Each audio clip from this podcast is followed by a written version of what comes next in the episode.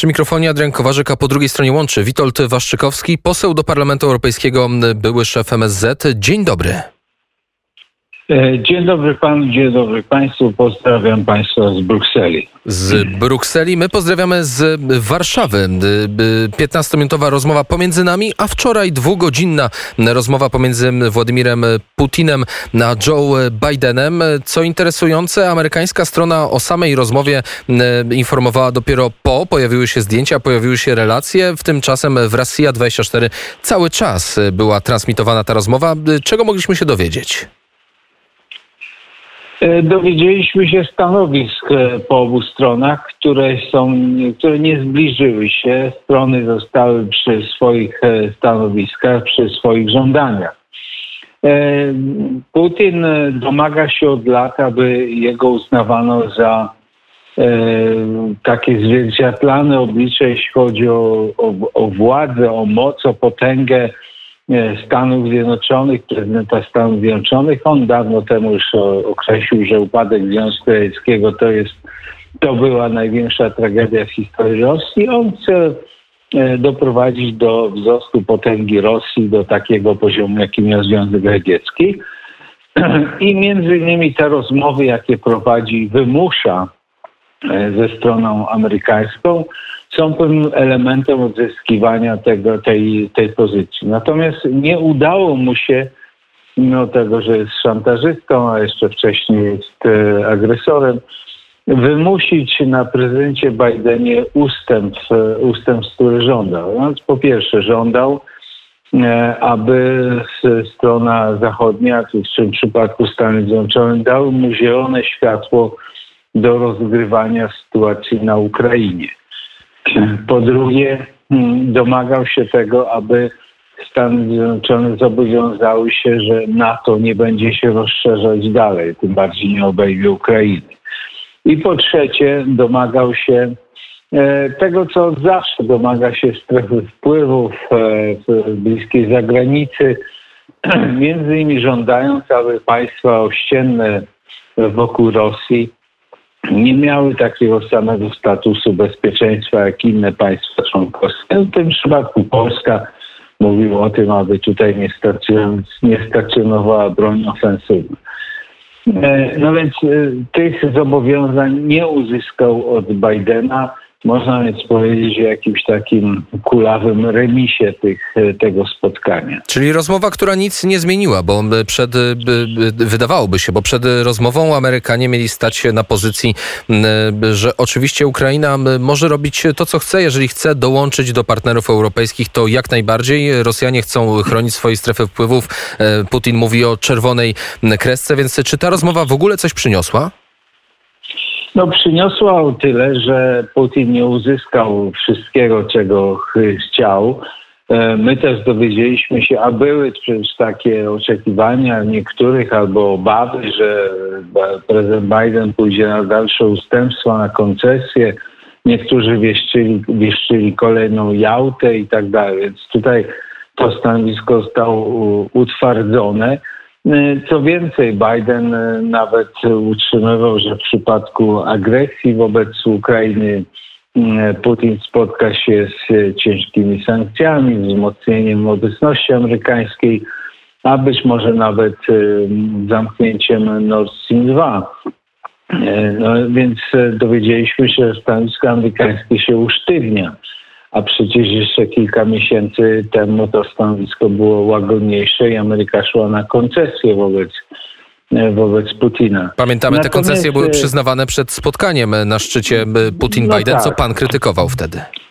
E, tak, Ameryka proponowała wtedy rozmowy rozbrojeniowe. Wiadomo, że Rosjanie chętnie podejmą, wtedy będą żądali ceny za ustępstwa, rozbrojenie. E, wtedy uzyskali aprobatę dla Nord Stream 2 zarówno Rosjanie, jak i Niemcy. No, spodziewaliśmy, że mm, Biden będzie znowu kusił Rosję w, w kontekście rozgrywki amerykańsko-chińskiej. Nic z tego mm, nie nastąpiło. Natomiast e, nie dowiedzieliśmy się, co dalej Putin zamierza zrobić z, z Ukrainą wobec Ukrainy, dlatego że e, koncentracja wojsk rosyjskich przy granicy z Ukrainą utrzymuje się, nawet, nawet rośnie. I tutaj to spotkanie nie dało odpowiedzi na to, co Putin dalej zrobi wobec Ukrainy. A czy sytuacja przy granicy z Ukrainą i wojska rosyjskie, które tam stacjonują w coraz większej e, liczbie, to jest straszak, to jest stroszenie e, piór, czy rzeczywista możliwość inwazji? No bo przecież o tej inwazji już rozpisały się wszystkie gazety na świecie, nawet przedstawiając plan potencjalnej inwazji, więc czy to w ogóle może... Mhm. To jest jedno i drugie. Oczywiście Putin straszy i najchętniej, e, no, nawet być może uciekając się do jakichś e, incydentów o, niskiej skali intensywności, incydentów granicznych, e, chciałby wymusić dalsze ustępstwa strony Ukrainy. W perspektywie jego plan najważniejszy to jest doprowadzić do takiego antymajdanu, do pełnego przewrotu na Ukrainie, powrotu sił prorosyjskich i wtedy rękoma Ukraińców on odzyskałby wpływy panowanie na Ukrainie, dlatego że jego nie stać, wydaje się, na wielką akcję militarną, na e, wojnę z Ukrainą, która ma już w tej chwili znaczącą armię. A przypomnę, że to, to jest druga w tym regionie armia po, po, po tureckiej e, i rosyjskiej, 200 tysięcy ludzi pod bronią i, i, i posiadające już nawet niektóre elementy E, nowoczesnego mm, uzbrojenia. Więc jemu się to nie opłaca, bo koszty operacji wojskowych byłyby duże. Po drugie, no na pewno spotkałby się z kolejnymi sankcjami mm, gospodarczymi, ostracyzmem, więc on najchętniej chciałby dokonać tego przewrotu rękoma Ukraińców, którzy, których e, on zniechęca do poparcia rządu, E, pokazuje, że Ukraińcy nie mają tu poparcia Zachodu, że nic ich nie czeka, ani przyszłość w Unii Europejskiej, ani tym bardziej w NATO. W związku z tym kusi do przewrotu do powrotu do współpracy z Rosją, czyli do poddania się Rosji. Do tego, co pan e, powiedział, warto dodać, że nowe władze Niemiec dzień wcześniej zapewniły, że w razie inwazji na Ukrainę zatrzymają gazociąg Nord Stream 2. Takie zapewnienia padły ze strony władzy Niemiec do swoich amerykańskich współpracowników. Joe Biden przekazał to kongresmenom. To również Joe Biden miał przekazać Putinowi, że jeśli nastąpi agresja, dalsza eskalacja działań wojskowych przeciw Ukrainie, to on będzie domagał się, aby Niemcy po swojej stronie zatrzymały budowę, czy uruchomienie, bo już budowa została skończona, uruchomienie e, tego gazociągu. W takim razie, co wiemy o władzach nowych niemieckich? W środę Bundestag wybrał Olafa Scholza na nowego kanclerza Niemiec. To dobra czy zła przyszłość, jeżeli chodzi o stosunki polsko-niemieckie? No, sądząc po umowie koalicyjnej, nie zapowiada się różowo, dlatego że jest to umowa bardzo e, motywowana ideologią, mówiąca o konieczności E, rozwoju Unii Europejskiej w kierunku federalnym. E, w dalszym ciągu e, mówi się o jeszcze większym przyspieszeniu, jeszcze szybszym realizacji, szybszej realizacji tych planów zielonych, dekarbonizacji i tak dalej. Mówi się już o 2030 roku, to jest za 9 plus 8 lat za chwilę. To jest bardzo szybkie tempo, bardzo niekorzystne dla, dla Europy. Zapłacimy olbrzymie koszty E, takiego przyspieszenia.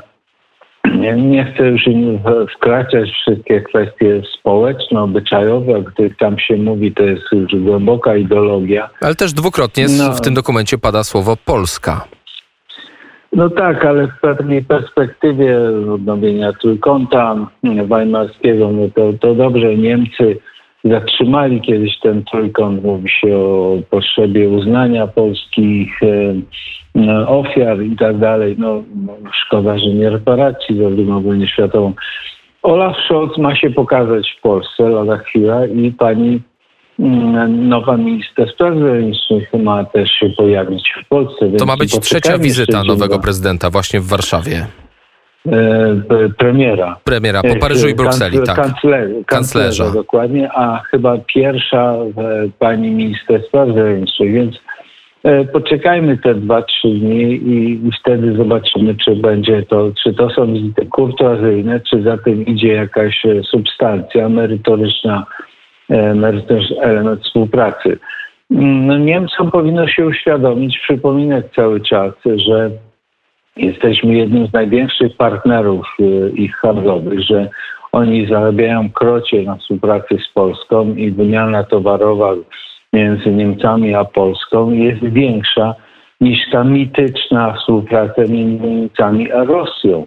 Wymiana gospodarcza między Niemcami a Grupą Wyszehradzką jest większa niż Niemcami a Francją. Tak, ale czym by były Niemcy interesy. bez rosyjskich surowców, w tym gazu? E, no niekoniecznie, no a my, my, my, czym będziemy z rosyjskich surowców, będziemy importować je z innych części świata i będziemy bezpieczniejsi. Nie będziemy mieć dostaw gazu politycznie motywowanego i drogiego, droższego niż dostają Niemcy, też ze względów politycznych. E, także no, muszą coś wybrać, albo współzależność od, od rosyjskiego gazu, energii, albo bezpieczeństwo Europy. No, gaz rosyjski nie daje bezpieczeństwa Europie. O tym warto też e, porozmawiać. E, także porządek dyskusji w rozmowach polsko-niemieckich jest olbrzymi o kwestii bezpieczeństwa wojskowego, bezpieczeństwa energetycznego, przyszłość Unii Europejskiej, w tym zielone łady, i tak dalej, hmm, swobody europejskie zawarte w traktatach, odchodzenie instytucji europejskich od traktatów w wyniku nacisków niemieckich, zachowań niemieckich urzędników i polityków w Unii i tak dalej. E, można powiedzieć po, po angielsku sky is the limit takich rozmów między sąsiadami, między głównym mocarstwem e, Unii Europejskiej, jakie są Niemcy. To prawda, nawracając jeszcze do, do sytuacji na granicy polsko-białoruskiej, chociaż właściwie tego tematu na dobre nie poruszyliśmy. Jak wygląda dziś bezpieczeństwo w Europie? Bo na przykład e, szef brytyjskich sił zbrojnych, admira, admirał Tony Radakin, powiedział, że perspektywy Wielkiej Brytanii i jej sojuszników, jeżeli chodzi o bezpieczeństwo, są trudniejsze niż kiedykolwiek w ciągu ostatnich 30 lat. Ono jest zagrożone, to bezpieczeństwo, imperialnym działaniem rosyjskim, podporządkowaniem sobie Łukaszenki i zmuszeniem Łukaszenki do takiego działania, jakie dzisiaj widzimy od kilku miesięcy. Zagrożone jest koncentracją wojsk, która może doprowadzić do konfliktu, kolejnego eskalacji konfliktu z Ukrainą. Mm, być może dojdzie do innych incydentów na innych granicach, również y, i z Polską. E, więc powstanie tutaj na flance wschodniej potężnej granicy, mamy 200 granicy, 200 km granicy z Rosją, to na 400 z Białorusią. Jeśli dojdzie jeszcze kilkaset kilometrów e, z Ukrainą, jeśli wtedy Rosjanie będą ją e, nadzorować, kontrolować, no to odtworzymy praktycznie granicę NATO z dawnym Związkiem Radzieckim. E, z krajem podobnie imperialnym i groźnym, jak był właśnie Związek Radziecki.